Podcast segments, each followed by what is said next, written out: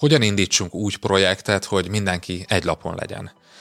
Ez az OTP Bank hibrid működésről szóló podcast sorozata. Én Ungvári Péter vagyok, az online alapítója, és ebben a sorozatban üzlettársammal, Berze Mártonnal az eredményes hibrid működésről beszélgetünk.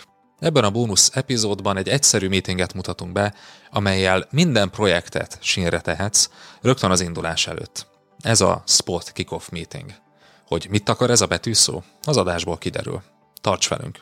Az előzőekben beszéltünk rendszeres meetingekről, amelyek megkönnyítik az életedet, és a projekteknél említettünk egy megbeszélést a projektek elején, ez a Spot Kickoff Meeting volt, és most röviden összefoglaljuk, hogy miért jó egy ilyen megbeszéléssel kezdeni a projektet. Ugye az a célunk egy projekt indulásakor, hogy mindenki egy hullám hosszon legyen rögtön a projekt elején. Ugye két lehetőségünk van, az egyik, hogy írunk ilyen maratoni hosszúságú e-maileket, a másik pedig, hogy tartunk egy rövid, lényegre törő értekezletet a spot alapján. És itt nem a lámpára gondolunk. Így van. Jól gondoljátok, ez egy betű szó, majd ki fogjuk fejteni, hogy az egyes betűkhöz milyen szavak tartoznak. Pontosan. Ez egy rendkívül interaktív meeting lesz, ahol azt szeretnénk, hogy a résztvevőink kérdezzenek. Tehát itt jöjjenek ki a legfontosabb kérdések a projekt indulásával kapcsolatban. Miért szeretnénk, hogy kérdezzenek? Hát mert ők fognak dolgozni a projektünkön. És szeretnénk azt, hogyha minden fontos kérdést átnéznénk az indulás előtt. Előjönnének ezek a kérdések. Idővel elő fognak jönni, lekésett határidők meg csúszó büdzsék formájában. Na de mit jelent a spot, Marci? Igen, kezdjük rögtön az S betűvel, ami a scope-ot, vagyis hát a hatókört jelöli, ezt azért múlt is, vagy nagyvállalati környezetben sokat használjuk ezt a kifejezést, sokszor rosszul. Igen, tehát az első napi rendi pontunk az ez lesz, a scope, a hatókör, a terjedelem. Ez jelenti, azt is mondhatnánk a projektnek az összképét. Tehát, hogy Miért van egyáltalán szükség erre a projektre? Ki meg? Milyen célral rendelte meg? Milyen kimenetelt várunk tőle? Tehát mi lesz az eredménye, a, a, a sikerfaktor ennek? Mikorra kell elkészülnünk? Hát az esély lényegtelen dolog általában ki szokott maradni. Milyen költségvetéssel, milyen büdzsével dolgozunk ebben a projektben?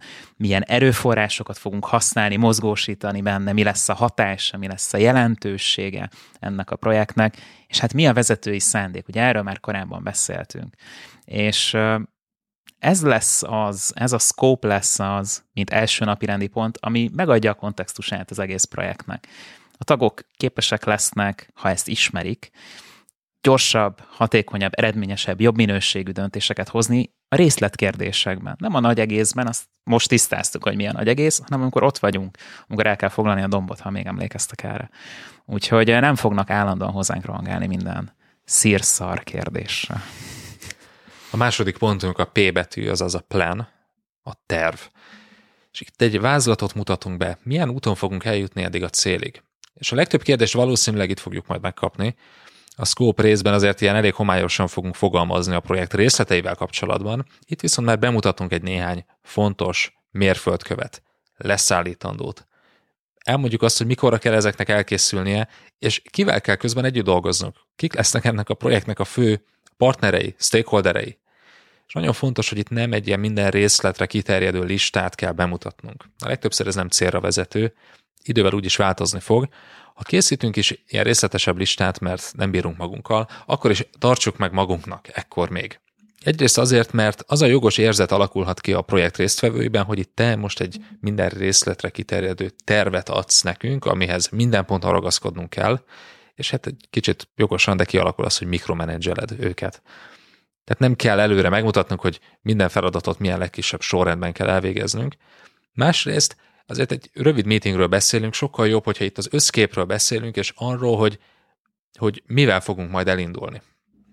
Így van. A harmadik napi pont az O betű, az operations-t jelöli, ami maga a működés. Na ez az, amiről szerintem általában teljesen megfeledkezünk egy projektindításnál, miközben döntő jelentősége van abban, hogy tényleg azt a tervet végre tudjuk-e hajtani. Hogyan fogunk együtt dolgozni? Ezt ilyen természetesnek tűnik, de, de sokszor tényleg nincsen végig gondolva, hogy hát mégis hol és hogyan fogunk kommunikálni. Mi, akik részt veszünk ebben a csapatban egymással. Mit várunk el egymástól ezen a téren? Milyen rendszeres megbeszéléseink lesznek, ha már itt a megbeszélésekről beszéltünk. Ugye a projekten belül mikor lesznek a Drumbeat meetingek, ugye amiről az előzők is külön adásban beszéltünk, ugye ezek a heti doppergés meetingek, hol fogjuk kezelni a feladatokat, hol fogjuk tárolni az eredményeket, hogy működik majd a jelentés a feladatokról, a leszállítandókról. Tehát itt beszélünk meg mindent ebben a napirendi pontban azzal kapcsolatban, hogy hogyan fogunk együtt dolgozni. Azt már tudjuk, hogy mit szeretnénk elérni, nagyjából hogy fogjuk elérni, most pedig arról fogunk beszélni a harmadik pontban, hogy mindezt hogyan fogjuk csapatként megtenni. Pontosan. A negyedik pedig a T betű, ez a tasks, azaz a feladatok. Ugye valószínűleg látjuk már magunk előtt az első feladatokat. És látnunk kell azt, hogy minden projekt sikerének az egyik kulcsa az erős kezdés. Hogyha az elején elcsúszik egy projekt, akkor nagy valószínűséggel nem fogunk időre végezni. És éppen ezért fontos, hogy rögtön az elején sikerekkel induljunk. Tehát az első néhány feladat határidőre készüljön el. Mit jelent ez? Gyors határidejű feladatok, gyors riportálás, és és ezekről fogunk beszélni itt a negyedik pontban. Mik az első lépések, amelyeket meg kell tennünk? Ki fogja elvégezni? Milyen minőségben, tehát mi a standard? Sokszor ezt magától értetődőnek tartjuk, azt gondoljuk, hogy hát ezt mindenki tudja, ez általában nem így szokott lenni. És itt fontos, hogy nem kell két hétnél tovább látnunk, az első két hetet kell látnunk a projektben, mik lesznek az első feladatok. Ez tehát a negyedik napi rendi pontunk. Így van. Mik a feladatok? Ki végzi el? Milyen minőségben? Mi a standard? Milyen határidőre? Ezeket gyorsan át lehet menni, és vegyük észre, hogy ez a meeting persze időt vesz igénybe. Tehát nyilván hát valahogy meg kell tartani ezt a Még megbeszélést. egy megbeszélés. Még egy megbeszélés. Viszont, hogyha már a projekt legelején átgondoljuk, hogy mennyi időt veszítünk el a megvalósítás során, amikor félreértések vannak, amikor elcsúszik a kommunikáció, amikor nem tisztázottak az igények, akár a projektgazda, akár a megrendelő igényei, stb.